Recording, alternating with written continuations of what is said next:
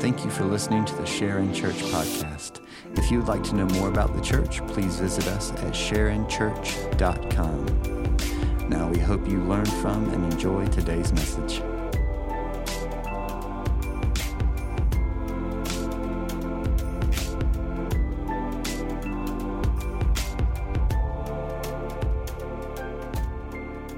If you have your Bibles, go ahead and grab them and turn to Ruth chapter 3.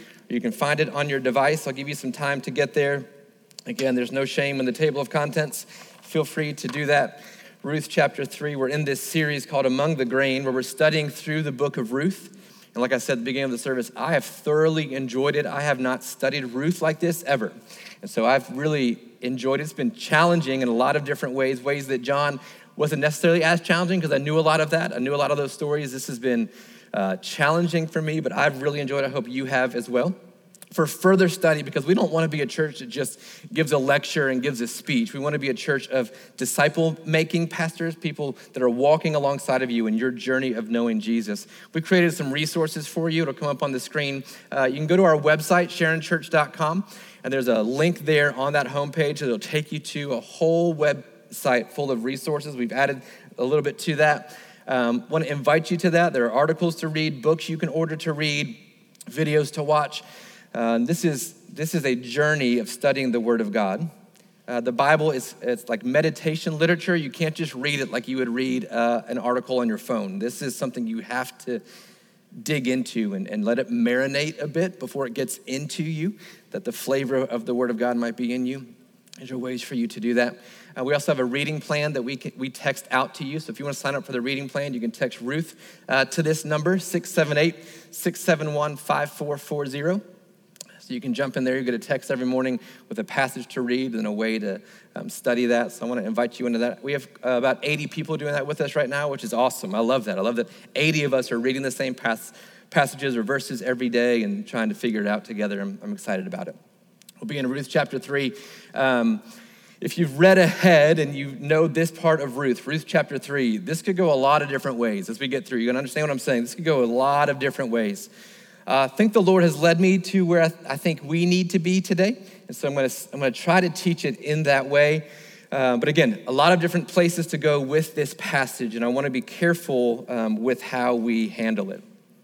This whole book of Ruth is about the providence of God. In the word providence, you see the word provide. It's about how God provides. But what we've said throughout this series is a quote from A.W. Tozer, who says that what comes into our minds when we think about God is the most important thing about us. What comes into our minds when we think about God is the most important thing about us. However, you view God, um, view him as creator, as God, as sovereign and powerful, if you view him as good, as creator, or if you view him as a, a dictator, if you view him um, as someone who's just out to get you, one who uh, pursues justice at all costs, it affects the way that you live your life. And for those who aren't following Jesus, uh, how they view the Lord affects how they live their lives. And for us inside of the faith, it's true for us as well. And so we've seen that. When we think about the providence of God, what we're saying is the providence of God is his continued care, governance, and care over all of his creation. This is the providence of God. Inside the word providence, you see the word provide. It's how he provides for us. But he hasn't just set the world in motion and then step back, and then one day he'll return to take back what is his. He has created the world and he is intimately involved in every detail of our lives. I mean, every detail of our lives. Which is why it's so important how we view God. Because if, if we view him incorrectly, we see the circumstances of our lives incorrectly. And then that spirals us then into seeing God incorrectly, more incorrectly, which takes us into viewing our circumstances more incorrectly, which is the problem for us um, in the book of Ruth, which happens in the time of the judges. The book that comes before Ruth is called Judges. It was a time where there were no kings in Israel, there were no kings leading God's people. Uh, God would appoint judges to help uh, redeem his people, to uh, take them out of oppression. The people of God would get lazy in times of peace, and like we do. And so they would fall into deeper sin. God would send a new judge, and this would be a cycle that happened over and over and over again because they misconstrued who God was and saw their circumstances differently than they should have. But inside of that story is where we find the book of Ruth. Ruth is the daughter in law of a woman named Naomi. Naomi was married to a man named Elimelech. Elimelech and Naomi lived in Bethlehem, that Bethlehem, in the promised land uh, that God had given to his people when he rescued them from slavery in Egypt. He gave them this promised land. They lived in Bethlehem, but there was a famine in Bethlehem. So they ran to uh, an area called Moab. We'll learn more about Moab in a bit, but Moab is not full of godly people. Uh, Moab is a place where you don't want to take your children. Uh, so it's a lot like Butts County. And so that's where, the, I'm just kidding. But that's where, um, that's where uh, they ran to Moab. And in Moab, um, Elimelech and Naomi and their two sons, the two sons meet women, Moabite women. And Moabite women don't have the most sparkling of reputation, uh, but they marry two Moabite women. Uh, Elimelech, the husband of Naomi, passes away, and then later her two sons pass away, which leaves Naomi in a foreign land with two foreign daughters in law. She hears that there's food back in Bethlehem, so she wants to make the journey back to Bethlehem. She needs two things she needs food and she needs family. So she wants to make the journey back. The daughters-in-law say, "We'll go with you." She says, "Don't go with me because you'll never, uh, you'll never find a husband. You'll never meet anyone. Stay here, stay under your parents until you meet someone, and then you can have a long, flourishing life that I apparently will never have." So one daughter-in-law, Orpah, says, "All right, I'll stay here." But then Ruth, whose name means friend or friendly, says, "I'm not going anywhere." For your people are my people. Where you, lay, where you lodge, I will lodge. Where you stay, I will stay. The God that you worship, I will worship. I'm going with you. So she comes all the way back to Bethlehem. Um, there's something in place through Scripture uh, of a kinsman redeemer, someone who is a closest of kin inside of your family, really inside of your clan. So a group of families and that person is responsible for the care of anyone going through hard times. It could be financial, it could be relational, whatever it is, that person is responsible. They come back to Bethlehem, and Naomi knows there's someone out there, someone's, more than one out there, who will care for us. Um, author Ruth tells us that as luck would have it, or as it happened, Ruth went to work in a field of a man named Boaz, who is a kinsman redeemer, who is the closest, one of the closest relatives of Naomi works for him, uh, and it seems like things are looking up. At the end of Ruth chapter 2, it had been a little while. Ruth had been serving in this field, taking from the edges of the field, taking the corners of the field of Boaz's grain field, his barley field. And what we find in the end of Ruth chapter 2 this is important for us that she, Ruth, kept close to the young women of Boaz, the ones who were out there gleaning and reaping the harvest gleaning until the end of the barley and wheat harvests, and she lived with her mother in law. If you're paying attention, the end of each chapter kind of leaves us wanting more. It, it gives us something. The end of chapter two, what we've learned is Ruth has been in this field of Boaz, his grain field. She's been there for the whole season of harvest, which is about three months but it's coming to the end of the barley and wheat harvest. And so we've seen uh, Naomi and Ruth come back empty from Moab, and God is providing for them. And he's providing grain, he's providing food, so he's met that need, but they still have a need for family. Particularly in this time, the women need uh, someone to care for them, to be their providential um, provider. They're, they still need that. And that's where we pick up in Ruth chapter 3. Now, Pay attention. I want to say a few things off the top. One is this that our culture um, has become so sexualized in that we can't help but to read inappropriate things into appropriate texts. So, um, every love story that we watch, every movie you watch, um, whatever it is, there's always a moment in which things get uh, hot and heavy, right? There's a moment in which, uh, there's kids in here. There are moments in which things get to a point where um, carnal instincts take over. Does that make sense? And so things then happen and whatever. What happens for us now is that we, in our culture, we read those types of things, we read that behavior even into some of our more sacred texts. And listen, there have been plenty of sermons and series and books written on the book of Ruth that take that angle, and I think that's a shame because I think we're missing the point.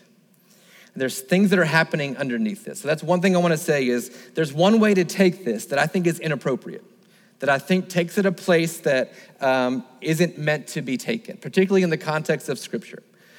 Secondly, um, there's a thing for us in that uh, as followers of Jesus, we've been given responsibility to carry his name. We've been given what Paul calls the ministry of reconciliation. We are his ambassadors. But there's a fine line uh, between being an ambassador of God and thinking you are God. There's a difference. And so I want to walk that line tenderly here this morning. So pay attention, Ruth chapter 3. I want to read through it. I want to put some pieces together. Then I want to go back into it and really pull apart, pull out what I think God has for us this morning. Ruth chapter 3, verse 1. They've been there for three months. Naomi, her mother in law, Ruth's mother in law, said to her, said to Ruth, My daughter, should I not seek rest for you? Circle that word rest. We're going to come back to it. Should I not seek rest for you? That it may be well with you. This word rest means security. So she's saying, You've come back with me. Uh, shouldn't I plan security for you in your future? Essentially, shouldn't I arrange a marriage, arrange a kinsman redeemer for you? Shouldn't I arrange a way for you to be provided for, that it may be well with you? Verse 2, she asks another hypothetical question Is not Boaz our relative, our kinsman redeemer, with whose young women you were? You see, tonight he is winnowing barley at the threshing floor. Boaz owns this field of grain, barley, and he owns this field. And as part of his uh, responsibilities, he has to make sure that at the end of the harvest, that the wheat is separated from the chaff, that the wheat is separated from the stalk or the stem.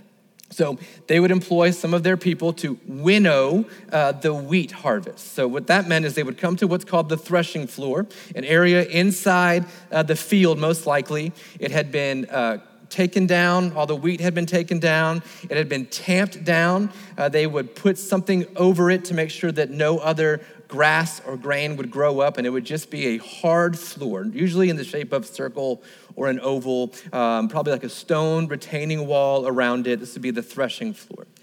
On the threshing floor, the servants of the field would come and they would take the harvest, they would take what had been gathered. And at the end of the day, when the winds of, of the hot day were now coming through to cool it off and make it evening, they would take uh, the bundles of grain or of barley and they would throw it in the air to catch the wind. And the wheat would fall, and uh, the chaff would, would go away. This is how they separated the wheat from the chaff, or the wheat from the tares, if you're King James. This is, this is how they would do it. Throughout Scripture, the threshing floor is a place of separation and identification. Jesus will use this in the New Testament. Uh, Paul will use the New Testament. It's throughout the Old Testament, referencing to the threshing floor which is when you separate good from evil. Throughout the Old Testament into the New Testament, the chaff, the tares would be associated with evil, the good, the wheat would be associated with good.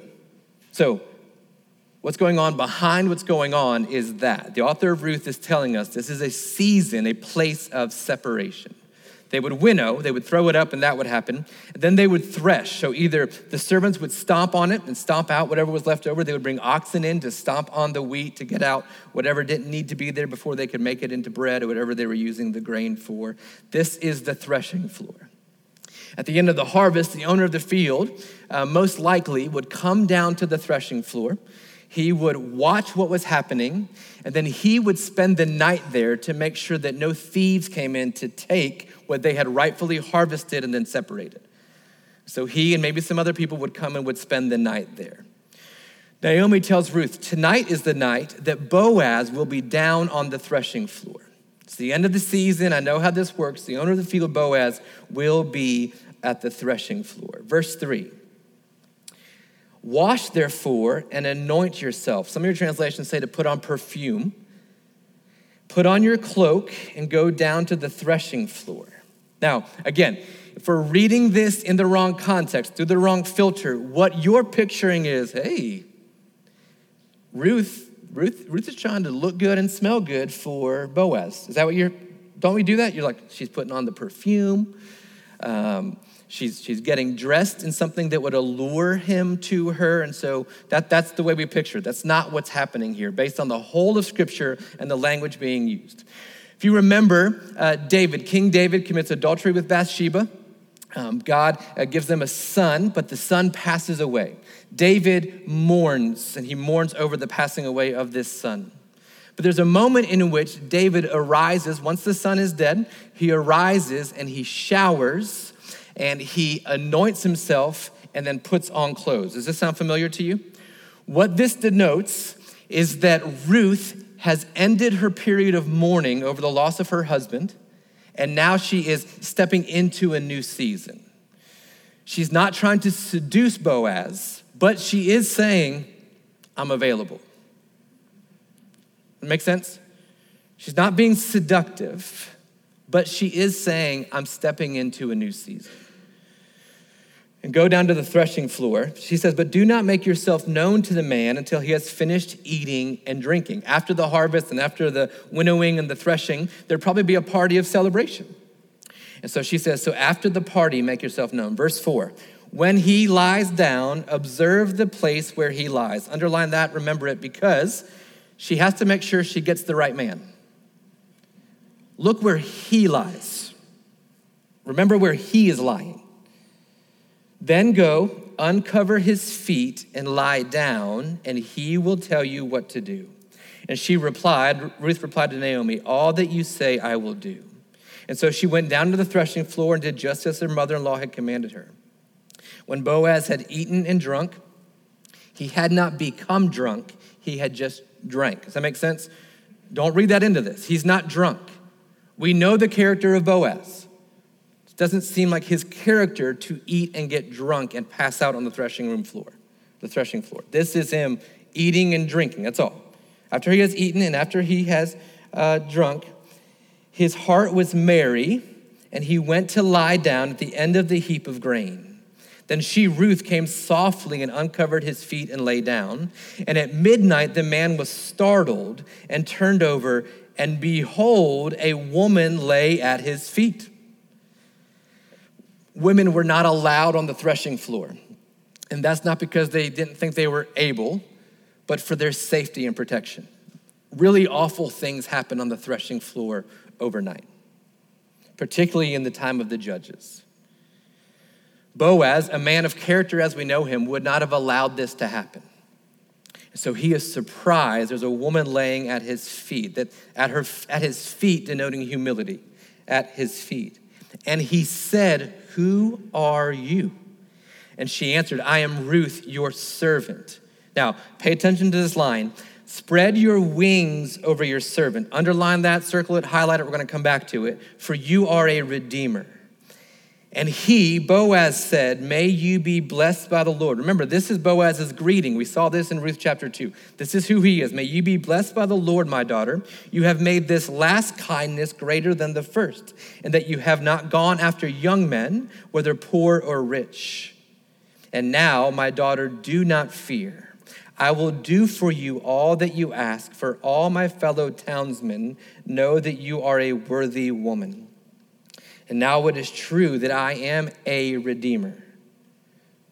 Things are going great. And then he says this Yet there is a redeemer nearer than I. Now, if you're watching this on the movie screen or on, on your TV, this is the moment when you're like, What?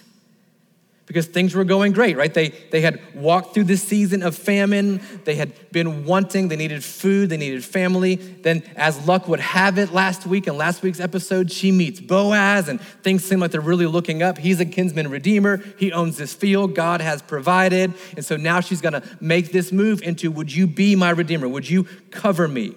Would you care for me? And so she makes this move saying, I'm available to be cared for. And he says, I love that. There's a problem. There's actually someone who is closer in relationship to you than I am. The law would have told us that it had to be the next closest of kin that could step in, had the right to be the kinsman redeemer. And Boaz is saying, I wish it was me, but there's someone else. 13, he says, Remain tonight and in the morning, if he, if this other redeemer will redeem you, good. let him do it. That is the law. We know the character of Boaz. If, if, that's, what, if that's what God has, then good. Then we can trust it.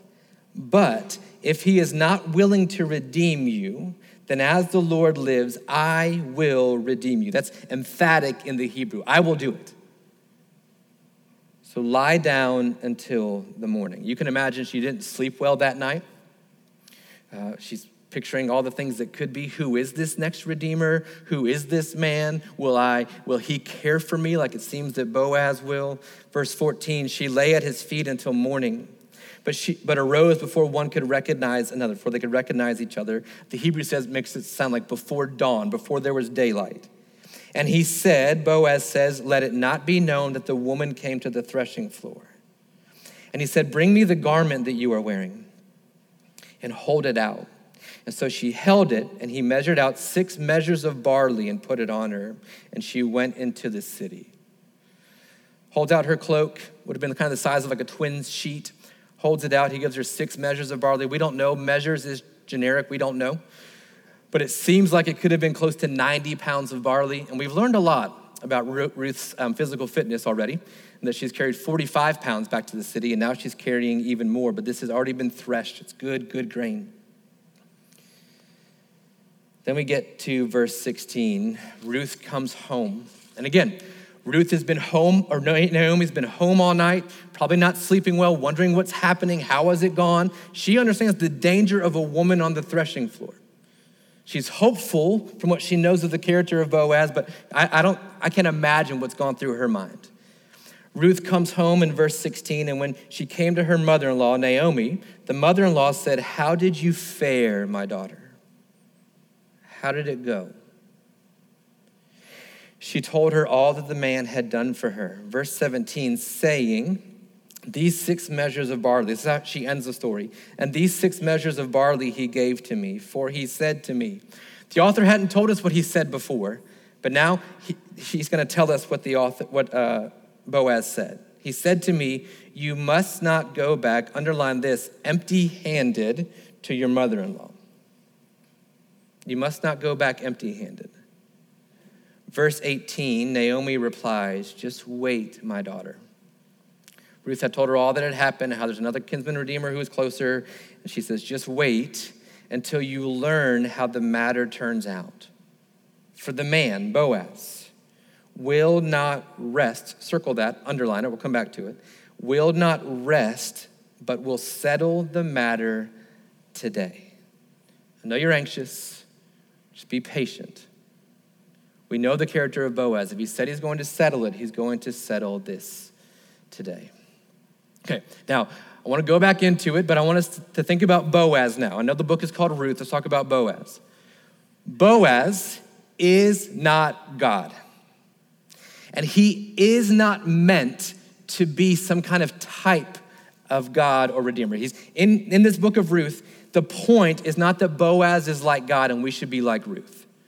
Because in that, you get all sorts of distorted theology. That's not the point. Boaz is not God, but Boaz is the image of God, just like you and I are the image of God. Genesis 1 27, God created man in his own image. In the image of God, he created him, male and female, he created them. So, when I walk back through this please hear me. Boaz is not God. He's not playing the role of God. He is the image of God. He's the image of God. We might even say in New Testament language, he is the body of Christ. He is, he is the picture of God to the world. Boaz is not God. I'm not saying that.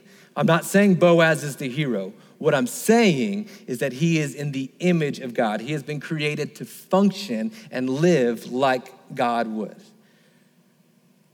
So, go back to verse 9 of Ruth chapter 3. Boaz wakes up. Uh, the wind has come onto his uh, bare legs. And like that moment when your kids come in the middle of the night and they just stand over your face, breathing their hot, gross breath on you, and you wake up and their eyes are right there, then you say words, and then you say, Don't say those words, and that happens. This is what's happened right here. He wakes up and he's like, Well, who are you? Verse 9. And she answered, I am Ruth, your servant. And then she says, Spread your wings over your servant. Some of your translations will say, spread the corner of your garment or spread the edge of your skirt over your servant, is what some of yours would say. This is a euphemism, uh, the idea, and even today in some Hebrew, some Jewish weddings, um, the edge of the husband's cloak would be extended over the wife to give a picture of protection and care. In the New Testament, um, uh, there's talk about there's power even in the edges of the cloak of Jesus and in Peter's, even in the shadow. This is the idea. So, Old Testament idea. And in fact, this is how a, a man would say, Yes, I am taking you as my wife. So that's what's happening here. But the language is the wings. Spread your wings. That's, that's the language. Great. Ruth chapter 2, verse 12, Boaz says this when he meets Ruth. He says, May the Lord repay you for what you have done, and a full reward be given you by the Lord. May he repay and reward. We talked about that a few weeks ago, or last week. The God of Israel, under whose wings you have come to take refuge. Are you picking up what I'm putting down? Ruth 2:12 Boaz says, "May the Lord repay and reward you by the wings that he has spread over you. Take refuge in his wings. Ruth says, Spread your wings over me. What Ruth is saying to Boaz is, Remember that prayer you prayed for me that the Lord would repay and reward me for what I have done? You are the answer to your own prayer. He says, God, would you repay, would you reward by, by your wings? Spread your wings over her. And then Ruth says, It's time that you answer the very prayer you prayed for me. So the question for us is well, what happens when you are the answer to your own prayers? Because we're really good at praying that God would send someone, that God would intervene, that God would provide. But what happens when you are the answers to the prayers you've been praying? What happens? Again, you're not God. I'm not God. But we've been created in the image of God. We are a conduit of God's blessing. So, there are times when we will have prayed and prayed and prayed, and the whole time God is saying, Spread your wings it's you. I've put you there to answer that prayer. Not him, not her, not them, not the government, you. I've placed you. So, what, what happens when we are the answer to our prayers? What happens? Well, there's even more evidence of that. Look at verse 17 of Ruth 3. Boaz said to Ruth, um, You must not go back empty handed to your mother in law. Back in Ruth chapter 1, verse 21, uh, Naomi comes back into Bethlehem and says, I went away full, and the Lord has brought me back empty. And what Boaz says is, May she not be empty anymore. So, what happens? What happens when we are the answers to the prayers we've been praying? What happens? Truth is this God plans his providence to be performed by his people. You want to know how God provides and governs his creation? Through you and me. That's how. Now, there are seasons of divine intervention where things miraculously happen, but more often than not, you'll see it in scripture, you'll see it in your own life. The way that God provides for his people is through, the, is through us, it's through you and through me. Ephesians 2:10, Acts 17, God has placed us in certain places to perform good works. He's determined the boundary places and the times in which we would live so that people might find God, although He's not far from any of them. The truth of the matter is that the things you've been praying for for somebody else, you might just be the answer to. You might just be the answer to that. But what we like to do as Christians is we like to say, oh, that's awful. I'll pray for you. Which is great. We should pray for people. But James 2, James, the half brother of Jesus, says this He says, What good is it, brothers, if someone says he has faith but does not have works? Can that faith save him?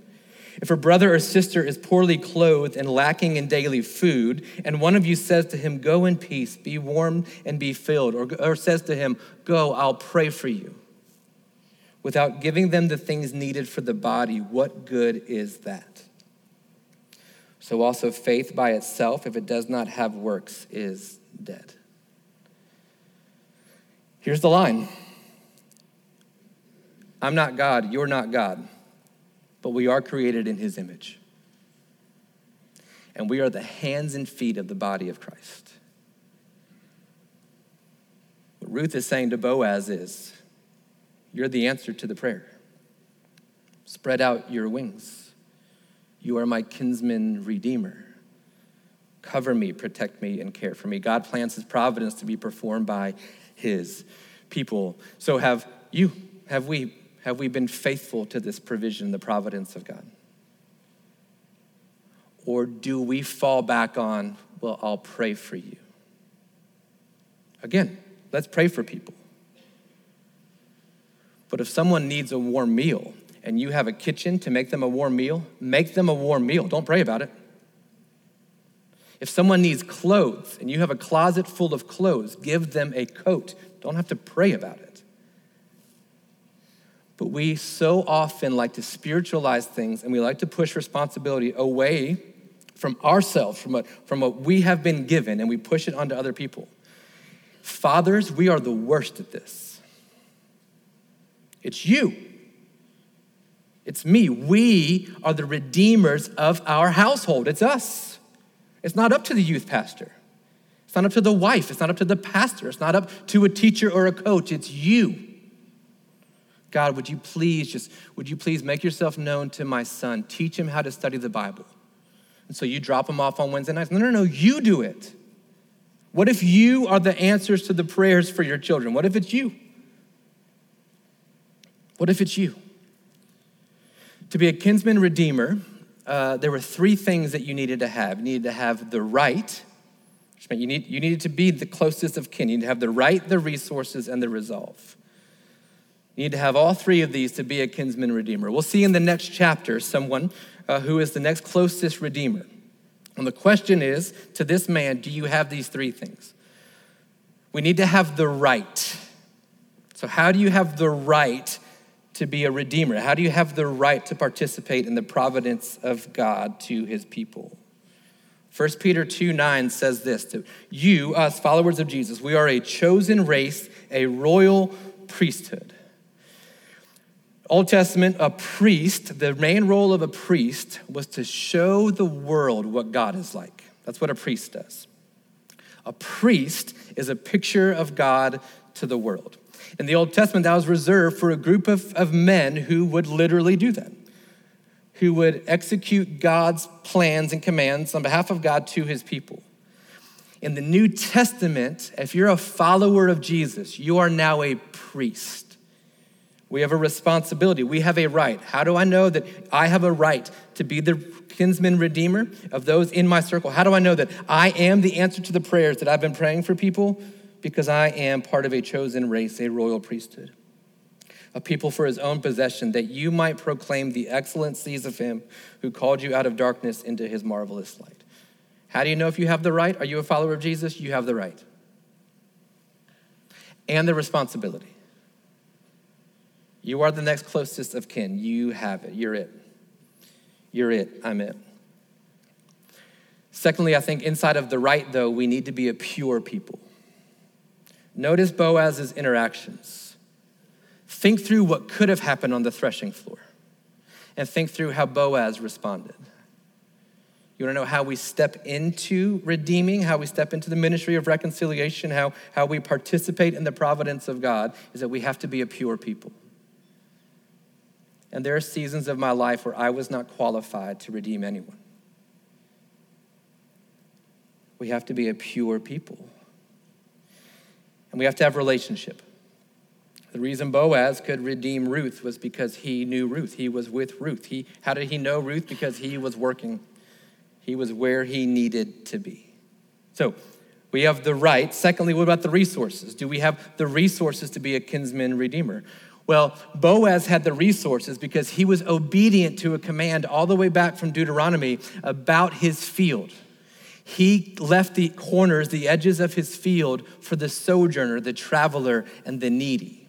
And because he did that, because he left the edges of his field for someone who was traveling, he had the resources for Ruth, and therefore he could be the redeemer. He had the right, he's in the family, he has relationship and he has resources. He left the corners of the field. He prepared to be a redeemer by being obedient. Do you want to be a redeemer?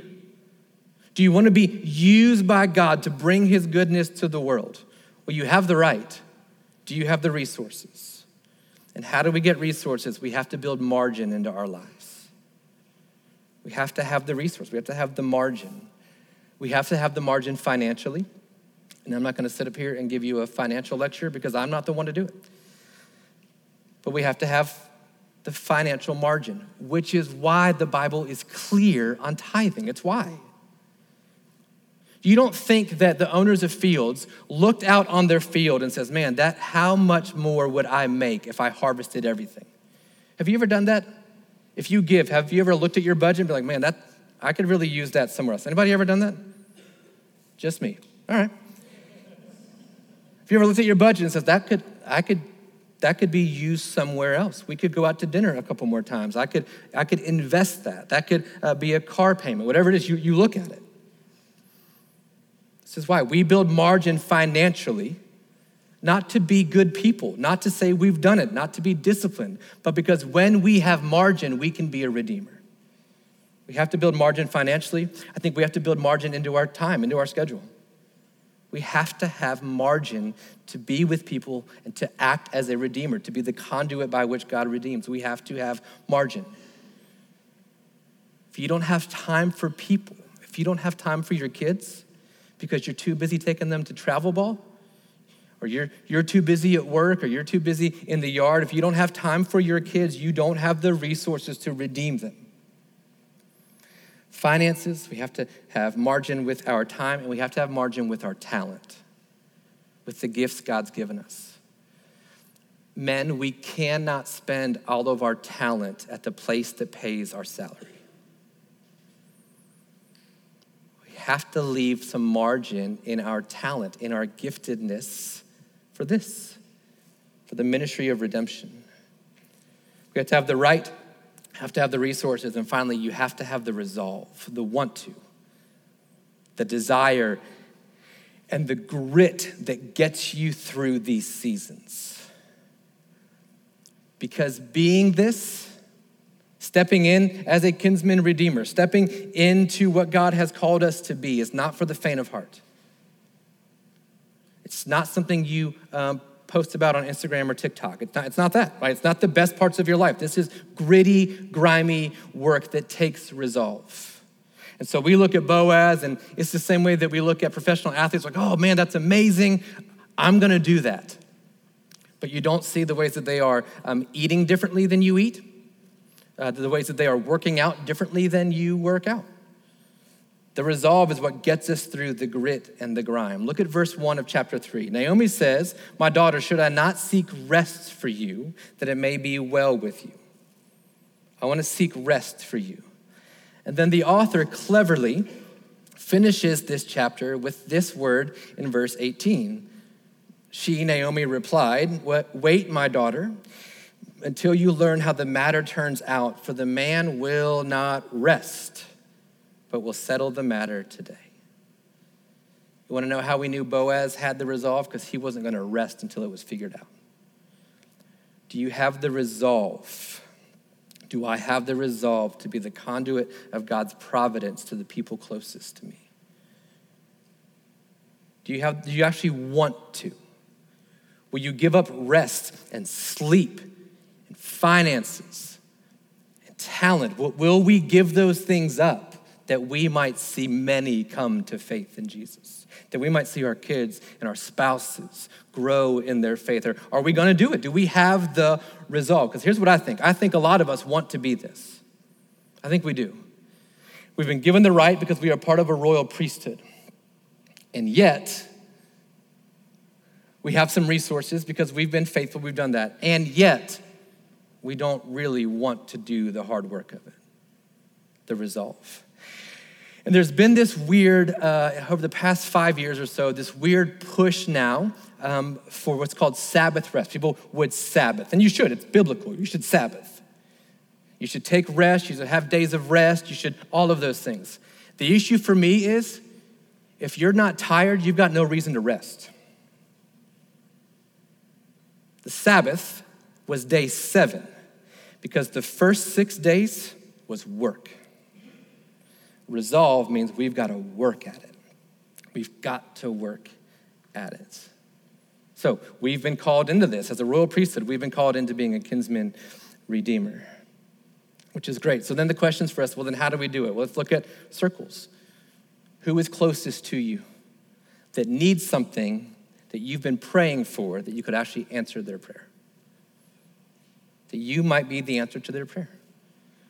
Your kids crying out for identity aren't going to find it with their friends. They're going to find it by the way that you speak to them, mom and dad.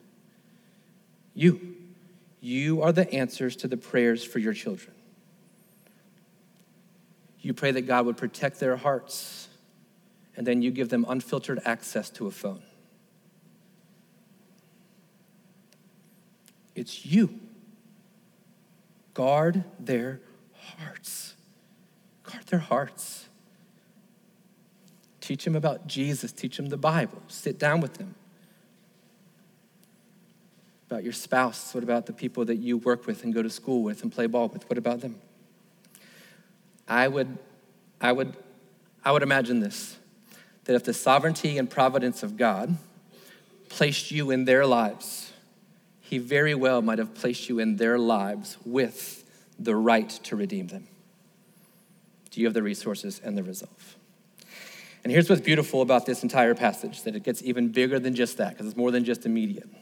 Back in Genesis chapter 19, a similar thing happened. I think the author of, uh, of this in Ruth wants us to see this and pick up on what's happening. Genesis chapter 19, Abraham and his nephew Lot have chosen different portions of land that God has promised to them. Uh, Lot chooses what seems to be the good portion. Uh, then Sodom and Gomorrah happens. Uh, Lot is running away. His wife turns into a pillar of salt. And so he is left now with his two daughters. His sons in law uh, have, been, have been killed, so he's just left with his two daughters. And they're in a foreign land, which should sound a little familiar to you for the book of Ruth. And they're running. Ruth, or Genesis chapter 19, verse 30 says that Lot went up to Zoar, which means little, and he lived in the hills with his two daughters, for he was afraid to live in Zoar, which says all we need to know about Lot uh, and he lived in a cave with his two daughters. 31. Then the firstborn daughter said to the younger daughter, Our father is old, and there is not a man on earth to come in to us after the manner of all the earth. What she's saying is, we don't have any prospects for husbands. Our father is getting old, and the name of our family will die with us. And that's just a complete faux pas. And so she, she says, Let's do something. Verse 32 Come, let us make our father drink wine. Let him eat and drink, pay attention, drink wine, and we will lie with him. How many times we read the word lie in Ruth chapter 3? We will lie with him for this reason, that we may preserve offspring from our father. So the oldest daughter says, Hey, what if, to continue the family line, um, we do so with our father? After he eats and drinks, we'll go into him. Verse 33 so they made their father drink wine that night. And the firstborn went in and lay with her father. And he did not know, this sounds familiar, when he lay down or when she arose. Dark place, secluded. A man who eats and drinks, falls asleep, and a woman who comes in unknowingly. Do you see the parallel to Ruth chapter 3? But the difference here is that this does go the way that our minds thought the first one would go. The next day, the firstborn said to the younger, Behold, I lay last night with my father. Let us make him drink wine tonight also. And then you go in and lie with him that we may preserve offspring from our father. Again, they want to continue the line. Naomi wants to continue the line of her family. So they made their father drink wine that night. Also, the younger arose and lay with him. He did not know when she lay down or when she arose. Thus, both the daughters of Lot became pregnant by their father. Then pay attention verse 37. The firstborn bore a son and called his name Moab. He is the father of the Moabites to this day. So, what happened in Ruth chapter 3 to the original hearers would have been the same picture of Genesis chapter 19. And they're wondering Moabite women, we know how they are. We know how this all began. They're by themselves in the dark of night in a field. He has eaten and drank, and he lays down, doesn't even know there's a woman there. What's going to happen? Well, the kinsman redeemer, Boaz, he puts an end to the legacy that was, and he redeems in that moment. You know what happens when you and I are at the threshing floor? There's a moment. Are we going to pursue good or pursue evil? To pursue good is to be a conduit of God's blessing for those in our circle. What happens if you're the answer to the prayers you've been praying? You'll bow your heads and close your eyes, and I'll wrap us up today. I don't know uh, where you find yourself today. But I, I don't want to miss this fact. I don't want any of us to miss it today. The places you've been placed, places you go to school, and the places you work, and the kids you have, and the spouse you have, the singleness that you have, it's not an accident, it's by appointment. And there's coming a moment on the threshing floor where you have to decide will this be the pursuit of good or the pursuit of evil? And if you're a follower of Jesus, you have the right to redeem. And if you've been faithful in your walk, you have the resources to redeem. The question is do you have the resolve to redeem? Because if Boaz does this, and he's older, he marries this younger woman who wants to have children, this isn't just some decision he makes, right? This is, this is a lifetime. It's my prayer for us that we have the resolve to participate in the providence of God and that we stop pushing it off on other people and we start stepping into what God has called us to be, given us the right to be, the resources to be, and that we might have the resolve to be that. Maybe you're here this morning and you don't know a Jesus like that. You don't know a Jesus who redeems. You just know uh, stories of a Jesus who condemns. Uh, he's not like that. There's therefore now no condemnation for those who are in Christ Jesus. And so maybe you've missed opportunities to redeem. Maybe you've, you've walked in seasons where you weren't fit to do so. Praise the Lord for his grace and redemption and restoration. If you want to follow Jesus and know what he is like, just give your heart to him to admit that you are a Savior in need of a sinner. You believe that Jesus is that Savior that you confess him as Lord of your life and you fall under his authority, you will find life there. Father, I thank you for this morning. I thank you for uh, the good news of the gospel, even in the book of Ruth. And I thank you that you have not just given us good news that it might end with us, but that it might roll and flow through us. As your hands and feet, as a kinsman redeemer, as the conduit of your goodness and redemption, God, help us Give us the resolve to be what you've called us to be. And may our families be changed. May our legacies be changed. May our community be changed because of the faithfulness of your people inside of your plans of providence. God, we, uh, we aren't the hero you are, but you've invited us in. In Jesus' name I pray. Amen.